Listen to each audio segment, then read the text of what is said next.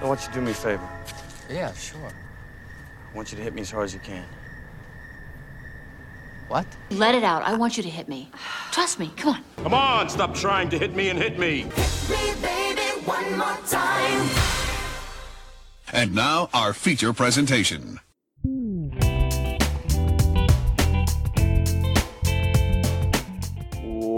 Welcome to a brand new episode of Hit Me One More Time, the nostalgia reflection podcast that looks at the things that we loved when we were younger and asks the question Is this good?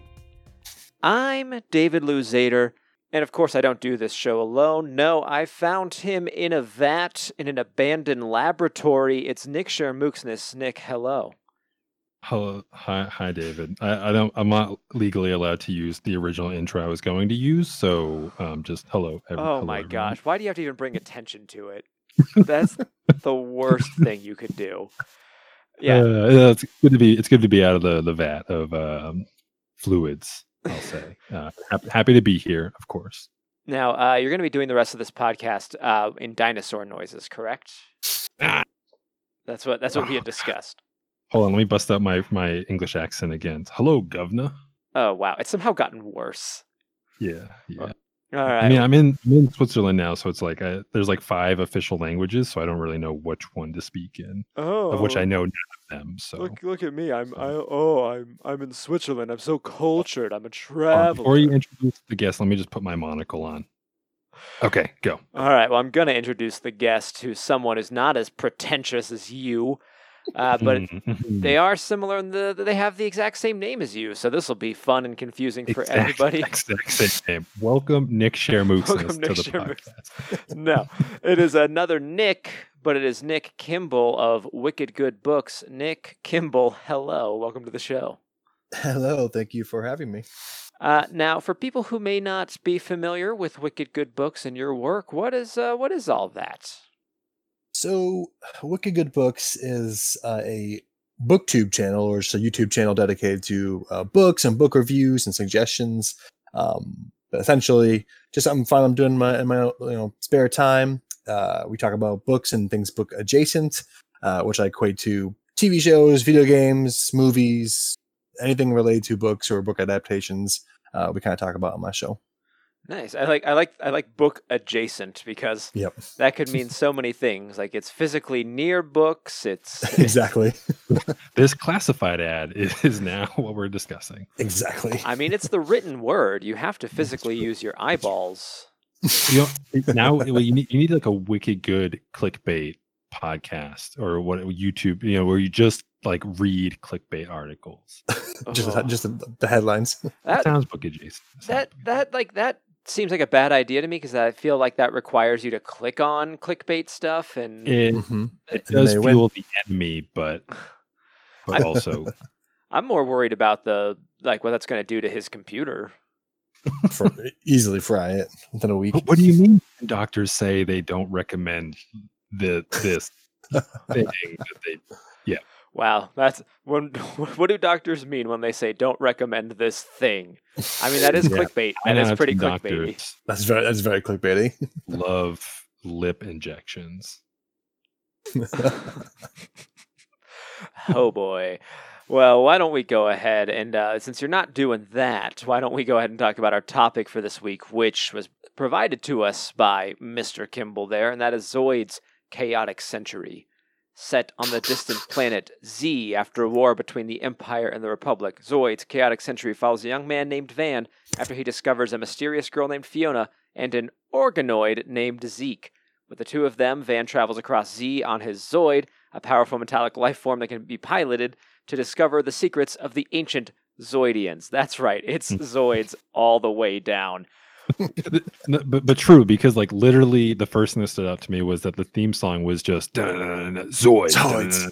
Zoids. it's They didn't even try there.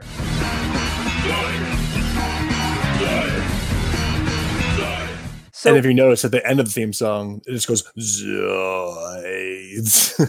like somebody somebody recorded that in a booth somewhere. what's okay so what's funny is i so this is this show is not easy to necessarily find on the internet it required some digging and i found it and uh, i found like whatever versions I found had the original like Japanese intro, which is like much more subdued usual anime intro. So it's it's funny to me. I should have looked this up because it's really funny to me that the the American intro is just like okay, just put the put the name of the the franchise over a Yeah. heavy rock beat.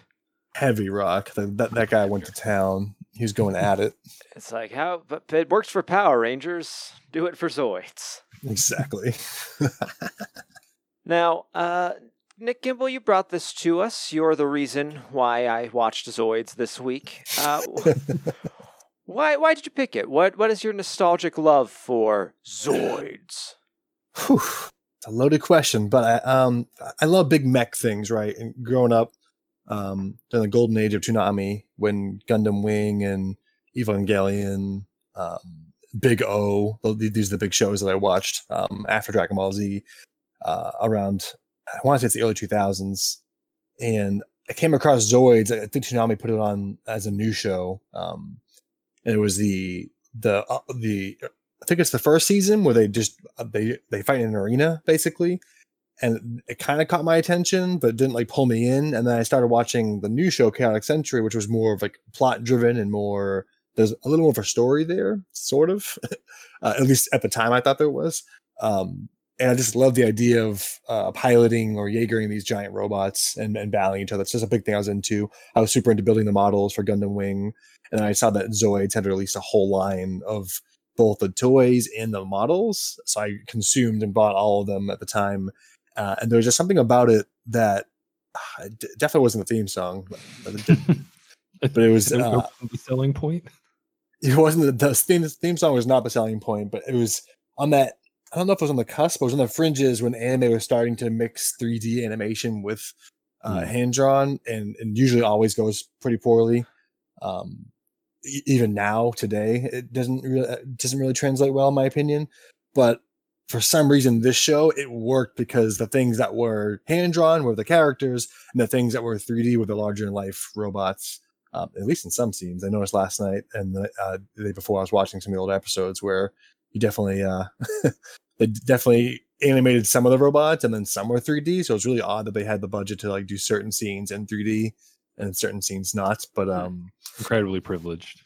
yeah, just love the the battling robots and the fact that they're animals. Just kind of harken back to my old Beast Wars love. It kind of took my love for Beast Wars, my love for Gundam Wing, and put them together. And at the time, it was just I was all about it. Oh, Beast Wars, another uh, another show that has graced our our podcast so far. We, uh, if you want to hear our thoughts on that, you can listen. That's uh, that's another of uh, of Nick's. Well, I guess I was gonna say Nick's friends that that he brought for that, but it's your actual brother. So uh, go listen to that with uh, with with with uh, yeah. I don't know where that sentence was going. Nick, Shermooksness. What about you? You and Zoids. You a big Zoids kid? Um, I mean, I I, I remember watching Zoids fondly with my brother. Um, you know, we definitely were into the mechs, and you know, there was the Gundam, basically uh, everything that Nick Kimball just said. Uh, when we have to say our names, the full names, otherwise it's just you know, am I talking about myself? I don't know. You probably are, you Um, narcissist. Hey, I'm in Switzerland right now. Um, and uh, yeah, no. So I mean, I, I loved it. I wouldn't. I don't think I, I ever had a Zoids toy, um, but I I did enjoy. I remember watching both. I don't know if I had ever finished both, the the Chaotic Century and New Century. Um, but I did like Chaotic Century as a kid. I mean, it was the hero's journey. It was as as Nick Kimball said, it was more plot driven. You know, the epic mech battles and stuff like that's the kind of stuff that I was and in some cases I still are am still drawn to today. So I think especially for a kid there was a lot about Zoids, especially especially especially the theme song that that kids would love. Uh, and so it was actually a really fun uh, topic to to revisit. I realized something about myself with Zoids as I was watching it. Um, so I, I wasn't a Zoids kid. I never watched Zoids, and but I've always been like a fan of anime. Uh, but what I realized, well, I shouldn't say that. There's there are anime series that I enjoy because anime is not just a genre. You, you know, anime does not encompass all anime. There are dramatic animes and action animes and etc. Blah blah blah. So that being said, I realized like I don't have a distaste for giant robot mech uh, animes, but I just for some reason never watched them. They just like never really catch a lot of interest for me because I realized like I never really watched Gundam. Uh, watching Zoids, I realized Zoids never really held a big interest for me. The only one that I, I have any knowledge of really watching is Evangelion. So this, while this was also at the same time that like it would have hit for me, of you know I was like big into Dragon Ball Z at the time that this was on, and here was like another exciting action anime. Just for some reason, giant robots that were not Power Rangers uh, did not interest me. Uh, and this is like super like Power Rangers esque, but they never they never Voltron together. Maybe if they Voltron to- together, I'd be. I mean, at the, end, they kind of shoved the Liger inside the Brontosaurus Yeah. or whatever. I have- Sort of. Kind of I have a lot to say about the the final the final attack of this show. Uh, because no matter no matter my, my biggest feelings, I was like, they just launched a, a tiger out of a cannon attached to the back of a brontosaurus, and that's that's pretty cool. A good sentence. Yeah, it's it's very satisfying to get to say all of that together at, at once. But all that to say, I never really checked Zoids out. I was aware of it, but just never really caught my interest. So this was a, a new one for me, a first one for me. Am I going to watch more Zoids? Keep listening to find out. Uh, before we get to our discussion, though, Nick Shermooksness, why don't you tell us a bit about the world's history with Zoid's chaotic century? Well, sure, David. Uh, Zoids began as a model kit franchise in the early 1980s. The Japanese toy company Tomy, Tom, Tomy, Tomy. Released their model lit uh, line Mechabonica in the U.S. under the name Zoids. The Zoids line in the U.S. was more successful than Mechabonica, which led Tomy to reintroduce the line in Japan under a new name, which is unclear if it was also named. It was Zoids. also named Zoids. Oh, they did. They just. I, I had the idea that they were like, all right, we don't like Mechabonica, but we're not going to call it Zoids. No, no, no. Um, the franchise expanded into animation in 1999 with the release of Zoid's Chaotic Century. Despite being the first Zoid series made, it was the second to air in the US. The follow up series, Guardian Force, is considered a separate series, but was aired in the US as one show with two seasons. There have been four more series of Zoids since Chaotic Century, but it is still considered the best by many fans. Yeah, Kimball, you mentioned earlier when you know the first Zoid series that you saw is the one of them fighting like arena style, and that That was actually New Century, right? that's New Century, and that is actually the follow up to Chaotic Century and, and Guardian Force. It is the this is actually set The after sequel. that one. Yeah, and and some of the characters uh, do show up apparently, so it is very odd that that's the first one they decided to air in the For U.S. sure. They, I mean, And- it was they did not care at that point in That's true. time for like uh, continuity. the kids, Oh, the not kids at are going to show up. Toonami was just trying to get their hits, and I think, and trying to get uh, the next big uh, Dragon Ball Z or Gundam show out there Yeah. um, to sell toys and get young kids into it. There, there's this um, other podcast I listen to called Pistol Shrimp Radio uh, with with Matt Gorley on it, and Matt Gorley has talked about Zoids quite a bit on there. And me never being a Zoids kid, I always thought like, okay, Zoids must have been like Voltron, like uh, Thundercats. You know, back in the the '80s, they had an anime that got poorly dubbed over here into America just to sell toys. Uh, but I have come to know, like, he just was really into like the model kit aspect of it. I didn't realize Zoid started as a model, uh, like model kits that later, like tw- almost twenty years later, then got made into an anime. That's interesting to me that it took that long for them to be like, well, the model sales are are kind of petering out. Let's make a toy and sell these to kids. Well, Well, I, bet, I, wonder, I wonder if the, the success of the Gundam model kits oh, had played any part in that because I know those are huge. Um, and I don't know if it was the same makers, like um, same company put them out, but I remember building both Gundam and Zoids models at the time, like around the same time actually, and them being very similar. Like the kits were very similar. Yeah, but Gundam's also one of those shows that like it it had a a show in the seventies. Yep. Though we didn't Yeah, really Gundam- yeah, though we didn't really care about it here until uh what, what was it? Gundam Wing was that the show? Again, not not Who's big that? into the mech animes. Gundam Wing was the, the biggest successful one, I think. Maybe a bit racist, but So this so for me the question is I'll put to the two of you because you you both were were Zoids kids and Kimball it sounds like you know you were big into collecting all this stuff.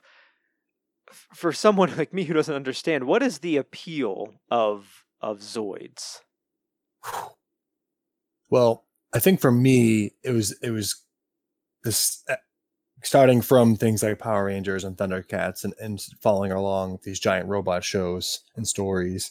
And then getting into Gundam Wing, which is a little more adult, a little more serious, at least Gundam Wing is. Um, and then Zoids kind of took it back down to being a little more fun and colorful, whereas Gundam's very gray and brown and, and abysmal. and you get to Zoids, it's a little more flashy and fun and, and action packed and I, I won't say lighthearted, uh, but just has different stakes, right? It's and the, and the world building seemed like it was there for me, um, at least in Chaotic Century. And I think for me, on top of wanting to collect the models and play in that world and just exist in that world, um, it was a little more relatable with the younger characters. Whereas in Gundam Wing, for me anyway, there's a lot, lot of dark themes, characters dealing with depression and and war and politics. While I was interested in it, and probably more so now as I've gotten older, um, Zoids was a little more uh, for my demographic, my age demographic, and I think it pulled me in with that.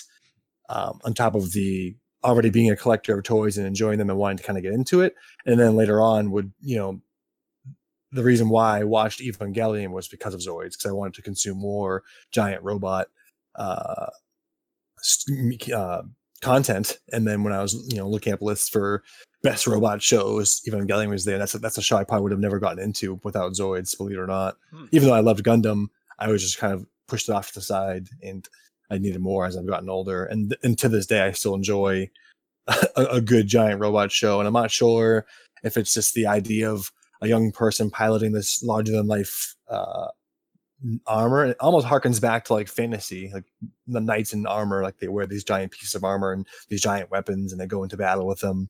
And I feel like giant robot shows sort of take that to the the sci-fi next level. And for, for me, at least, that's what what pulls me in I mean, every time. That's fair because I do remember also around this same time uh, there was a a show called Escaflowne. Do either of you remember Yes. Escaflowne? Yeah, it's good. Fl- I love Escaflowne. Yeah, Escaflowne was like was the literal. I'm pretty sure he was a knight whose armor was a, a mech. Yep. For some reason, Escaflowne I watched. I don't understand where the, where the God, they gotta bring that back. I think I remember liking it. We, maybe we need to revisit that because now I actually don't know if it was good or not. Yeah. Escaflowne, the movie was really good. Um, I, I think they did a movie and then a show. Um, I remember loving the movie. It was really dark though for its time, very similar to Gundam Wing, where I remember watching it and some of the blood and some of the things they were talking about. I was like, this seems a little ahead of my, my age demographic at the time, but I loved it. I consumed it. For like like most twelve year olds, I was very into the existential dread of war and conflict and you know nations rising and falling. So I mean, this was yeah, all of this hit home for me. Yeah, well, Gundam Wing, Gundam Wing did have so much angst. There was Oh, yeah. so much angst in Gundam Wing from from what I remember. That was a uh, just that's one I watched a few episodes of, and even like reflecting on a little bit I watched, I remembered thinking that was dark, even as like 13 years old. I'm like, that's oh, Mhm. That's kind of messed up. We probably watched a bit of a scrubbed version of it, you know, when it came over to the US. Like I was reading some random comments on Zoids and someone was saying that like they saw the original Japanese version and there was like blood and other stuff in it that I don't think was really present in the US version. So, which it it not I mean, I don't think that's surprising. I think a lot of shows like say Sailor Moon were also uh scrubbed a bit. Yeah. Oh well, yeah, they were. I mean, generally, you know, the censorship rules and all that are are quite a bit different. So, not to not to break down all the stuff on that, but let's actually get into discussion of Zoid's Chaotic Century a bit because this this is the thing. It's very common in anime where it's like, okay, what's the hook of our world? Okay, giant robots that look like animals. Great. Now let's make that the most important thing in the whole world. Like the entire world revolves around Zoids. And all I can think about with a series like this is like I just want to see like the baker in a in a town in a world like this who has nothing to do with all this stuff. It's like, oh great, more Zoids battles. Ugh. just, just trying to sell Well- my rolls. Guess I gotta rebuild my restaurant again. Exactly. mean, it's to be fair to be fair to get a little real like even in in the our the real world like you know bakers are still out there baking, but obviously, whether it's at the forefront or in the back of your mind, like things like say nuclear armament and all of that, or the arms race and all that, like is still a big mover within with in between societies But- today. so Zoids, yeah, is this? It might be. I mean, obviously, animes are much more simplistic than, or in this anime at least, is much more simplistic than you know the real world, but.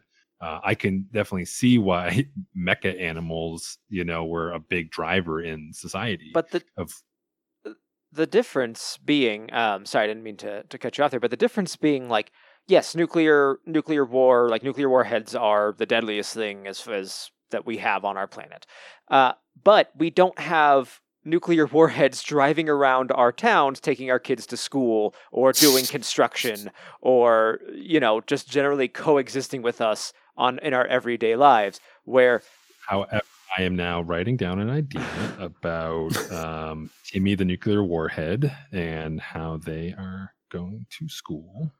But it uh, it also is one of these things too where it's like well there's not a lot of laws concerning zoids it feels like this anime starts with van being chased by a, a, a few people in zoids who were just like you know what we wanted to see what the guns were like on this one so we're hunting you child to kill you in the desert Very emphatic about that. How it's just sort of he was the wrong place at the wrong time, and we're just gonna freaking murder him. Uh, I found it really interesting too. A couple things with the first episode um, that never would have stuck out to me. Um, uh, one later in the seasons when they do like the recap, uh, the the new intro for Zoids, the song, at least in the, the, the final episode, definitely sounded like Jurassic Park. I, I noticed that the the melody had a Jurassic Park ring to it. Um, but with the first episode, uh, with Van's character and a lot of the character models too, but specifically Van's character model, he definitely looked like Jim from Treasure Planet.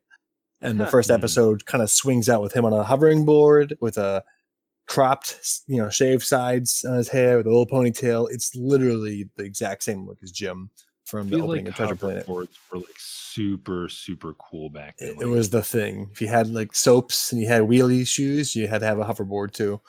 Um, and it's so interesting to me that, that now aside, those are just little things I have my notes here that like stuck out to me in the first episode. Um, was that they were trying to just grab onto all these different things? Like, oh, we got Gundam over here, we got Beast Wars, we got Treasure Planet, like all, whatever is popular at the time. I'm not even sure if Treasure Planet came out. I think Treasure Planet came out afterwards, to be honest. yes it but did uh, I, which But is they really- knew they knew ahead of time. Like the people Right. that made Zoids were like future seers or something. well that kind makes- that kind of like tells you like they were that kind of where the barometer was cultural wise where it's like you have this sort of like cool anti eh, you know counterculture youth who's riding around on a skateboard but it's the future so it's a hoverboard and he's got like shaved sides haircut and uh no parental supervision at all. I A don't- tattoo on his face. It's either a band aid or a Yeah. tattoo. We're not Yeah. sure. yeah Also, like I mean, he has a hoverboard, so I I- I don't know what the economy looks like here, but also like he was living in like a desert village that didn't seem like it had a super robust economy. So like, where did he get it? Though I think that the anime actually kind of touches on him being a bit resourceful and that he was like already raiding for say the the ruins where he finds Zeke and Fiona. Which is interesting too, because that ruins, he says ancient ruins, right? In the first episode. And that ancient ruins looks pretty high tech itself with like dusty Zoids attached to it. So it just makes you wonder how long Zoids have been a part of this world. uh, it's, I think, it's they- very I think very they've been long. around since the beginning. because there because there are and i hate i hate saying this phrase but it is from the tv show ancient zoidian uh oh god that just feels feels gross in my mouth. But the there there was this race of like because fiona uh and then the the guy who is introduced so we watched uh for for the listeners we watched the first two episodes and then uh the last two episodes and a lot changes in between that time um we, we can sum we can sum it up though. It, it's the typical like JRPG. First episodes they rescue a cat. The last episodes they kill God. i mean exactly. that's that's pretty much true because in the second half of the series, there's this character of Hiltz who is uh, introduced, and Hiltz and Fiona are are these ancient Zoidians uh, who are like indigenous to this planet and can like they they built the original machines or something. I so so Zoids are like these giant robots, but they're also people. But they're it gets very muddled very quickly. It The does. Zoids are kind of Pokemon where they're like supposed to be these auto- like there's wild Zoids or there were for the most part. Yeah. Uh-huh. And now they're sort of they were supposed to be autonomous. They have thoughts and feelings and concerns and favorite cookie recipes, but now they're basically under the uh, enslavement basically of like the governments and, and people and you really can't find a wild one. And it really is this weird like you're i mean in, in the real of course like we you know subjugate you know living creatures all the time you know but it is this but and uh, but in sort of like um i mean like for example like uh, cockfights are not really something that's like uh, mainstream popular but like in zoids especially in like say new century like the whole like as you were saying earlier david the whole society is kind of built around zoids. So there's sort of an accepted thing like hey we acknowledge the autonomy of these creatures but we're going to enslave them and then make them fight each other. Like do you think the liger really wants to fight the scorpion? That- that's a sentence. Uh, I mean, uh, but again, like it, it gets very confusing on our Zoids because there's the ones that you can pilot and get into, and they like f- you know for millions of years sit in the dust and rust or whatever. Uh, are those ones sentient? Or right. Because there's That's there's Zeke, there's Zeke, the the the organoids, um, who's very sentient. who's very sentient, and then you have like the Liger, who what what is that? I don't know.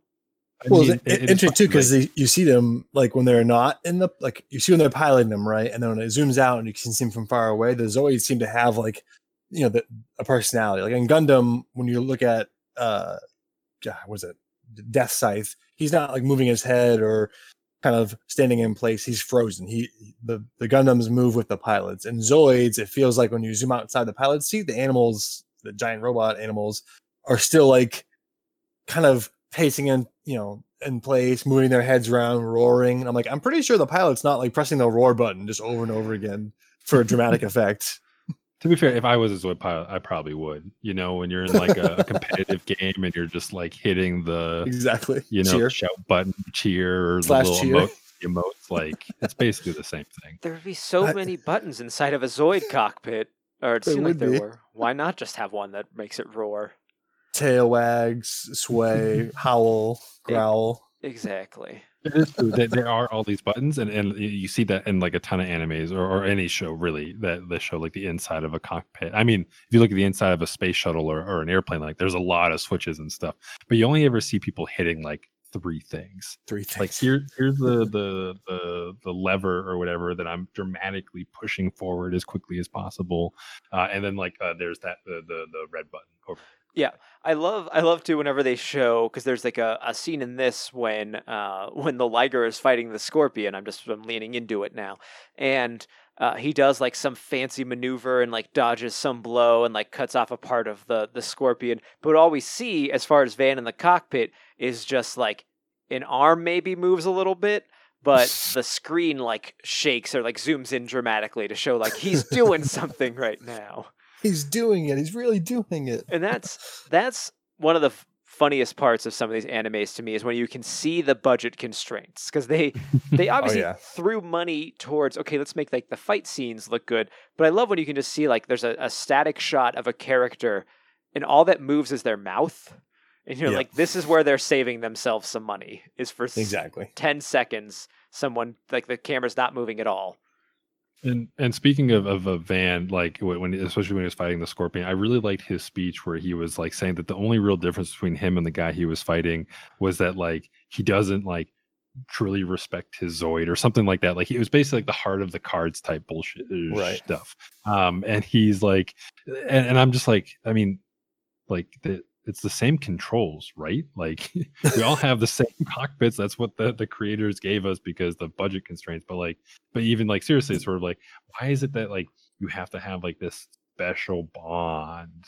But I feel like really, that was it's the just theme of all anime around that time too. i mean it it's true. I mean, it's all the, the catch 'em all, gotcha. Catch 'em all, yeah. You know, we're gonna put Heart of the through cards. the death matches, but shinji's also mom is a giant you. robot Ah, uh, it's really masochist. Yeah, the, the, I, I I want to mention one thing about Hiltz though because uh, Hiltz is the guy who is piloting piloting the Scorpion, and the only reason I want to bring this up is because doing research for this show brought me to the uh, the Zoids fan wiki, and I love fan wikis because there is not the same sort of thought process as there is in Wikipedia, where it's like, okay, we kind of want to have some verified sources and phrase it in such a way that we're conveying information. The thing about fan wikis is that there is conjecture or there is a lot of shoulder shrugging. Uh, both things I love because I just want to I want to read uh, apart from Hiltz's fan wiki, which is as mentioned, Hiltz controls a vast organization that he uses throughout the series, consisting of countless henchmen and mercenaries. His organi- organization also seemingly possesses a sophisticated system of intelligence as well as groups of archaeologists and excavation teams. Hiltz's organization also has vast resources, including an underground facility located in a remote canyon, which he used to create and develop the Death Stinger, and a seeming un- seemingly unlimited supply of Zoids for his forces to use, along with various transport Zoids, including at least two Whale King, blah, blah, blah, blah, blah. Uh, the sources of his endless resources and henchmen has never been revealed. I, I love that that is mentioned. Where it's and and I just love that that's like the character idea is like okay we're gonna introduce Hiltz and he's not only is he a great Zoids pilot but he also is infinitely wealthy and uses it all for his own war. Exactly. It always cracks me up in anime when you when you look at like the. I feel like it's something you only do as you get older, and I could be completely Mhm. wrong and biased about that. But I feel like even when I watch Evangelion now, it's one of my favorite animes of all time, and I just think about every time they get invaded by an angel, uh, which are the, the the antagonists of Evangelion, they have to like evacuate, and I feel like it happens so often. I just think about like the bakery shop guy or the school teachers, like God damn it, kids under your desks, like we gotta do it again, and the whole city like flips and changes, yet people still like stay and They'll- like make money and live their life. And with Zoids, it's like who who's building all of it? Who, who's supplying the ammo and all Right. like the endless missiles? Like the, somewhere out there, there's a factory where there's thousands of workers whose job is just to build the missiles and guns so that people can just chase after children in the desert. Right. Exactly. And who's paying for this? The the only difference I would say there is I recently just rewatched Evangelion, and, and as Evangelion goes on, like they start mentioning, yeah, everyone's moving away. Everyone has realized this sucks. Like living is here is terrible, so we're gonna go live somewhere else. But And also, this is now an Evangelion uh, episode, Sure. not not All right. Zoids. The I think in the beginning of the show, the Angels they hadn't shown up for like 15 years, right? But they built the city preemptively as like a, a Oh, fortress true. city that would change. So like presumably like that that area had probably been destroyed or whatever, and then they they recreated it, and people moved there, being like, "This is going to be a great baking This is opportunity." you know, to to to Kimball's point about the endless resources of these guys though and them being all these henchmen you have to you have to think growing up it's like your career choices are well like hopefully I'm going to find an abandoned zoid and become a zoid pilot or I guess I'll be a henchman I don't know Thanks. Exactly. those are the Dan two- almost worked for Hiltz. Like that's where it could have gone. yeah Van, well hey Luke's Luke Skywalker almost uh, joined the empire he was getting ready to so True. so what I'm saying is that this is the same plot as Star Wars more or less It's actually Everything came up. Young boy back on a to- desert planet. Yeah, I can't. I can't imagine. Yeah, pretty anymore. much. he finds a robot. Okay, this is actually getting pretty pretty parallel as it goes on. Uh, which makes sense. You know, it's a formula that works, and you got all these new shows coming out, and you're trying to make uh, money. You're trying to sell toys, and which is something Star Wars did very well. And I feel like Mhm. mechs are the easiest sell for kids that age to just buy into because you've got they're I think it was like fourteen ninety nine per model. Like they're pretty expensive for like large kits. Um, it could have even been more than that, to be honest. And also, you Uh, could just like you know throw some like racing flame decals on C-3PO and then resell the toy. Well, we- you know, with the same exact model. Hundred percent. we talked about this with Beast Wars. In Beast Wars, every season they're getting new Beast Evolutions, whatever the crap it was called, because it was like, well, we can't, you know, like it's been a year, we can't just sell kids the same Optimus Prime. We need to sell them a new Optimus Prime, so give him a new look. And that obviously happens here. Like, well, we need to introduce more enemies because we need to sell their Zoids uh, to to help subsidize because we you know we can't we can't put a, a racing stripe on stripe on the Liger, so let's sell them a giant scorpion. And you, you know they did that too because Chaotic Century, I, th- I feel like kept pretty consistent lots of diversity in the Zoids and the colors, but not until the next season with New Century where they Liger could like evolve and there was different types of kits that he could wear. And I feel like they're like, how do we make more money off the Liger? Because we can sell Shield Liger, but he's blue. I kind of want to sell an orange one. Oh, we're gonna make that the Blade Liger or the Yeah. Liger Zero. Liger, Liger. You also Yeah. you also run into something when you have to continue a series like this because it can't just be the exact same. You've got to add your your new shtick. You've got to Right. like what separates this series from the old one. And another anime that this happened a lot in, and this is reminding me of, is Digimon, where I was just gonna say that. yeah, Digimon, the first season is, you know, the rules are pretty clear cut. But as it goes on more and more, the the lines of like what can and can't happen in Digimon blurs a lot. and it actually it actually got to a point where they basically were just like, okay, we're going to reboot the series because it's gotten Yep. so out of control it's out of control. it, where it, with Zoids, it's like I, I haven't watched anything past what little I've watched for this, but I have to imagine at some point they start combining, they start joining together into giant Zoids and other like you just have to keep upping the ante in ways that are often uh, very ridiculous. And Chaotic Century ends with a, with a bang. I mean, you literally have the Death Saurer. It's like the- it's the equivalent to Thanos meets the Death Star. So I can't. I don't even remember who the main villain was for for New Century. I just remember being very arena based. Uh, I can't remember the guy's name. It was like it was like very Final Fantasy esque. He was like Flash or Lightning or something like that. Um, Flash. Flash Thompson. Spider-Man. Yeah, but they did. They they had to up every single Zoid that you've seen in uh, in Chaotic Century has like a new form and a new paint job and new guns and attachments. I remember those models like they were the same thing, just different colors. And I feel like- the. Go ahead. Um, it gives credit to Pokemon for being like the real MVP for not really caring about that because Pikachu has looked like Pikachu has looked like Pikachu for years. Somewhere there's a landfill with just thousands and millions and trillions of yellow, exact same models, different shapes, and only The really now. depressing way to put it. not that they'd be dumping, you know, Pikachu into the trash, but just thinking like that character model has not changed since we were kids, since it first came out.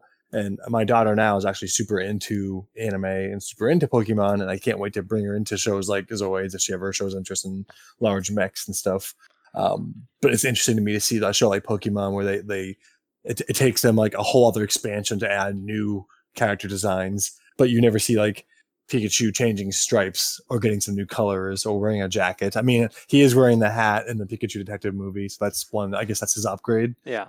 Argument invalid because he wears a detective hat. Pokemon Pokemon is the highest uh, grossing media franchise of all time. It is they, there's no incentive for them to change it because they are making hand over fist. Yep. Like it is it is uh, estimated to be worth 100 billion dollars. Oh my god. That it is Uh, much more than the MCU for people who are Hmm. curious. And That's I'll just say uh, to keep it a little bit, a little bit on Zoids. Um, we were getting back I guess to when the based on, uh, well on the episodes we watched, like I said, it was like Rescue Cat and then Save God. Like I'm sure there was a lot of development in between that stuff, but e- and and even though I had watched as a kid, I had forgotten a lot. But like when I watched those first two episodes and then got to the other two, I'm like, okay, like I I kind of can assume everything that got us to this point.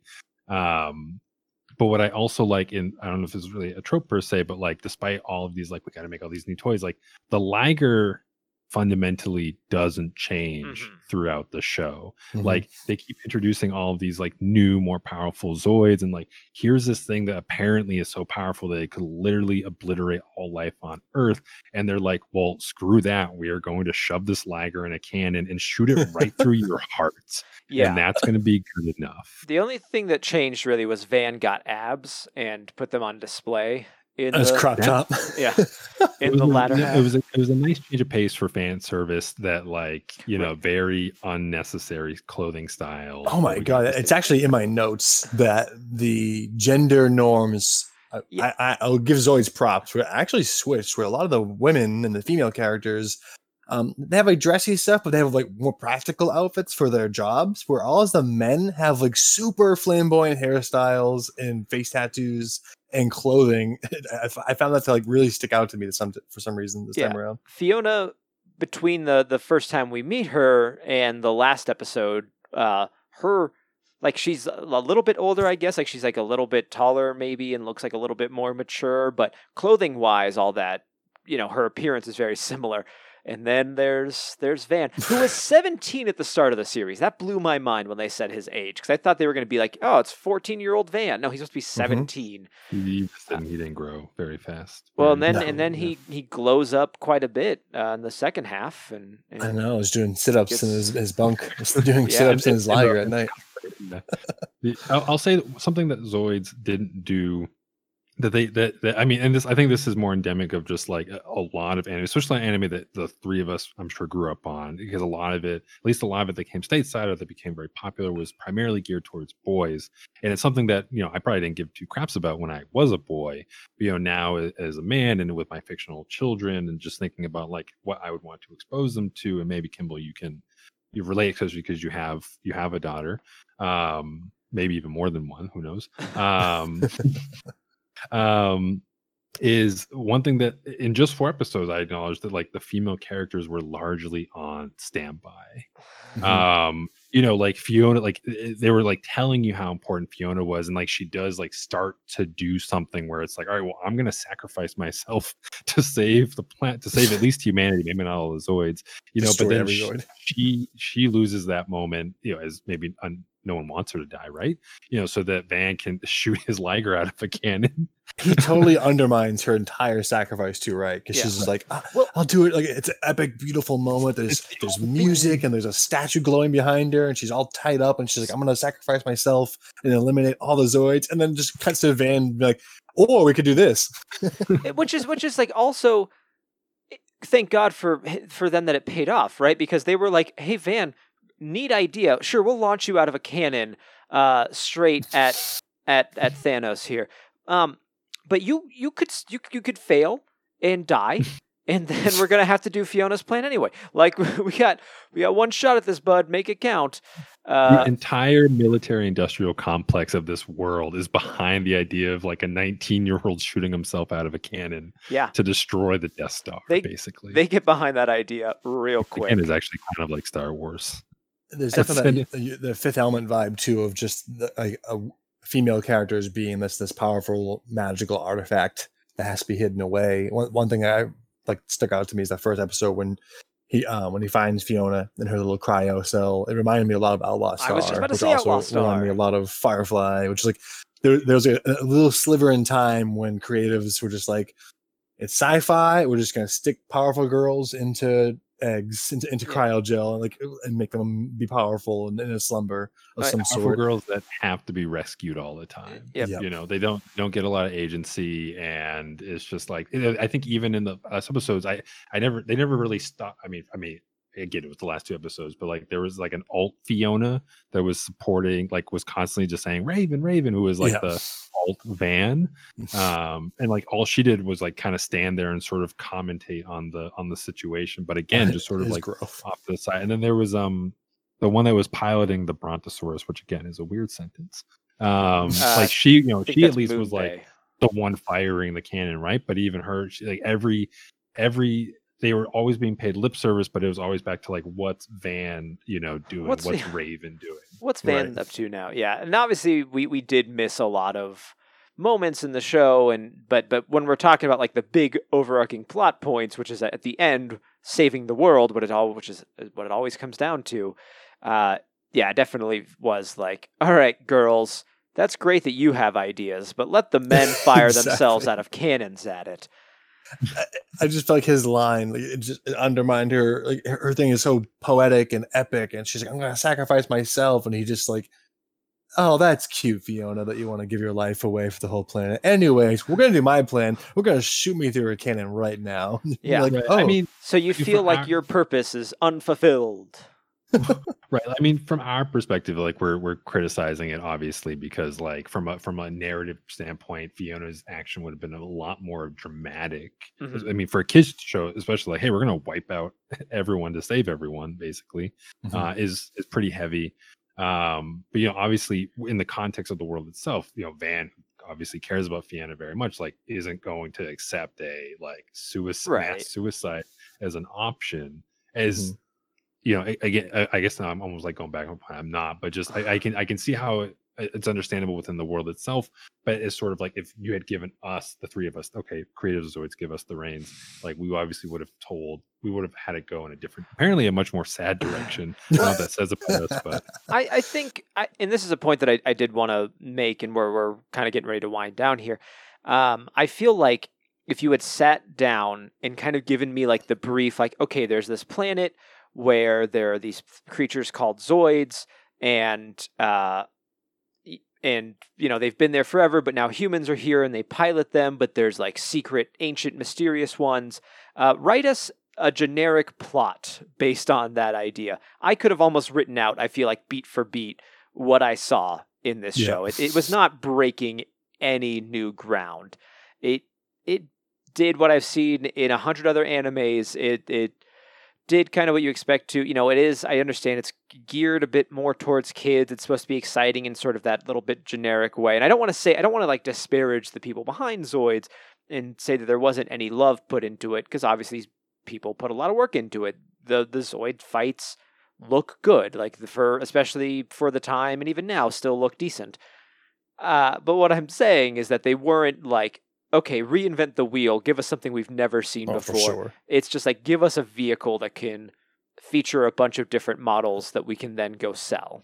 Oh, 100%. I think their their in their message and their uh their mission statement was probably the opposite of that, right? It was probably like, okay, we want to take Beast Wars and Gundam Wing, put them together and sell some toys. Like they were probably told, you know, we don't really care how good the story is. We just really want to put these two things together because separately they sell amazingly. People really like them. And I think if we put them together, it'll be even better. And that was pretty much what Chaotic Century was. Although it does have more plot, I think, than the the sequel series. Whereas the sequel series, I think, uh latched on to the whole arena thing with like Yu-Gi-Oh and Pokemon like, and it's just like the tournament arc. yeah, the tournament kind of thing. And Dragon Ball Z had their entire uh, season of tournaments. Like I I feel like it latched onto that trend.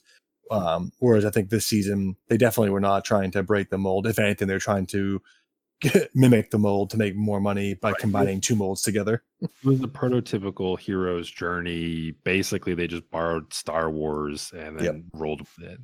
For sure. Yep. That all that all makes sense to me, and based on what I saw. Uh, does anybody else have anything else they they want to mention? Anything we haven't talked about yet that you want to bring up real quick before we start giving kind of our final thoughts? No, I think that's it for me. Um, other than definitely highly recommend checking out the toys online, just looking at them, uh, seeing how like how much money and work put like went into them, how like intricate they were. Um, I know I have an Evangelion model. I think I have Eva Unit Two, and Nice. compared to my Liger Zero, like my, my Liger Zero was amazing quality wise. My I wish my Eva Unit Two was a better quality, uh, plastic and and uh, design wise, but I, I thought they definitely put a lot of effort into the toys for the show. And also, one thing that really stuck out to me was the 3D fights. How I remember, and I mentioned this earlier too. Like I used to, I anytime someone says, "Hey, we're gonna put anime, like animation, hand drawn with 3D," it's, it almost always fails. Even today, when I watch new shows like the Ghost in the Shell show on Netflix, I'm just like, ah, this just isn't it. Like it's not, it's not doing it for me. I feel like Zoids is a rare case for me anyway, where the 3D fights, at least with the robots on robot fighting, would it, even today, years later, it still looks pretty good compared to uh, some of the 3D anime that I'm seeing today come out on Netflix. Yeah, the model kits are obviously they're well known and they're well loved. You know, it was a fran- it was a model kit franchise for a few years before it was ever an anime. Before that ever all, sure. ever got put together. So it definitely when we're when we're getting ready to kind of say like, is it worth re you know looking again at Chaotic Century? I think we can all say the model kit and the the cool stuff that all's happening there. If you have a love for all that, obviously it's probably going to be the same quality that it's been, and you already know about it. You already love it. But now is the part where we ask, is Chaotic Century worth watching again? Uh, and Kimball, since you, you know, you kind of brought the idea of Zoids, but since we're kind of focusing in on Chaotic Century a little bit, from what we watched here, is this something, you know, you said you still watch anime, you still watch some mech anime. Is this one you think that you'll be spending more time with? uh, at my age and, my uh, time limits, restraints, and wh- when the kind of anime that I watch now, and um, as an adult, definitely not. But I do think for different age demographics, or at least for younger people that show an interest in either models or large mech battles, it's definitely like the gateway drug. Not that I'm pushing, hey kids, hey this gateway drug anime, but it, it's sort of like an introduction to far better, more complex, uh, and well made mech shows like Escaflowne, like Gundam Wing, like Evangelion. I feel like it's an easy win to pull um, to pull a younger demographic uh, into that kind of content. But for, as for me, definitely not.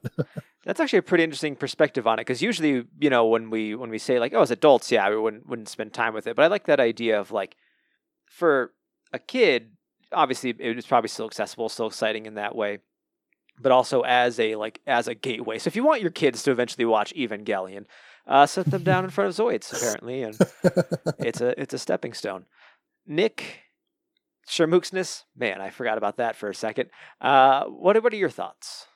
You know, uh, uh, piggybacking on something you had, had said not that long ago, the I the idea that like Zoids was really just probably a bunch of executives being like, make it safe. So it's very tropey, it's very cliche, um, and and maybe this was the nostalgia in me sort of bubbling back up, but like I actually felt a, a sort of endearment to Zoids as I was revisiting it. Um, am i eh, do i feel possessed to to go back and like re- like really dig into all of chaotic Cent- uh, 67 episodes across two seasons that's a lot of episodes by the way Mhm. Mhm. um i i there's a part of me that almost wants to say yes but in reality i probably won't it's it it it was endearing and it was kind of nice revisiting the characters though honestly the first the, the four episodes that we watched like were so plot heavy that there weren't necessarily a ton of character moments so really uh it's it's harder to recommend it just because of those episodes but clearly that something had to have happened it's something he got those abs somehow somehow. and that's the real heart of the story. um, so I think similar to what Nick Kimball said, it's you know I can't see myself really deep diving into it. Maybe if there was like a new Zoid show made more to my current sensibilities, but yeah, it's something like I could see, you know, kids today enjoying it. Uh, obviously, you know, we had a, fairly brief discussion as far as like the way that certain characters are treated, narratively speaking. Like, you know, I have different hopes or expectations for like what say my fictional kids might consume. Um, and you know, Zoids has some shortcomings in that regards, but as far as the battles and the the epic adventure and and friends teaming up to to kill God, like uh, you know, it, it it has that in spades. We need the creator for uh, T- Attack on Titan to do a Zoids uh, oh my gosh! new season Oh boy. At least we would have our sad ending that we all desire. because they, you know, Attack on Titans get the whole meat Gundam thing down pretty good. So I feel like they could just do it like real animal versions. Mm, Gundam. Yum. Oh boy. So for me, as somebody who has no long-standing love of Zoids, uh, this was exactly kind of what I expected it to be. It hit, as I said, it hit all those beats that I could have seen coming from mile away. I loved watching them shoot a Liger out of a cannon on the back of a Brontosaurus into the heart of a T Rex. That was rad, but that was at the end of 67 episodes, and I don't think I would have felt satisfied with that moment as much if I had to sit through all 67 to get there. I might have missed some really great stuff. I really don't know, but just what I saw, it was fine. It was it was just not it doesn't wow me. I think that they're this is an anime, this is a series that is very much geared towards uh, towards kids and and you know 12 to 13 year old boys and, and more power to that franchise and, and all that. But if, when it comes to revisiting things or is this like a hidden gem that was missed? For me i say no. I don't feel like i missed much by not seeing this aside from some neat looking uh, models of of giant fighting dinosaurs. But listeners and what? And And abs. yeah and the and abs. abs, crop tops and abs. Yep. but listeners, if you think that uh, I'm crazy and Zoid's Chaotic Century is super great, then please uh, let us know. Let us know any of your thoughts on this. If you think it's good, if it's bad, if you have any fond memories, any love for the Zoids franchise, if you have any of the Zoids models, share them with us. Go to hitmeonemoretime.com. You can find all the ways to contact us social media, email. We would love to hear it. But uh, now is the time for us to say goodbye for now. Before we do that, though, we want to know where everybody here can be found. Nick Kimball, thank you so much for being on the show. Thank you for having me, man. I appreciate it. Where can people find you should you wish to be found? If they want to look into some good book recs or book suggestions for science fiction and fantasy or things book adjacent, uh, you can find me on uh, YouTube under Wicked Good Books. That is my channel. Um, I post three or four videos every month, um, pretty frequently at the time, at, like at, at the moment. But uh, yeah, try, find me on YouTube. Excellent. People, check it out. Nick Shermooksness. Where can people find you? And uh, thanks for being here, bud. Oh, thank you, David. Uh, you can find me piloting my uh, Instagram art account Liger into the Phil Rude Death Saurus um, Nice. criticism, I'll call it. um, and you can also find me on Twitter uh, at Nick Shermuksnis. That's S E R M U K S N I S. Um, and uh, yeah, that's that's where you can uh, find me. I am the non Nick of the show, David Luzader. You can find me under the username Davluz. That is D A V L U Z. Twitter and Instagram. Find me there. Or you can find me here next week, where we will be talking about some other nostalgia trip. Thank you so much, listeners, for being a part of this episode this week. We do this show for you, we do this show because of you. Remember, you can't move forward if you're always looking back. We'll see you next time.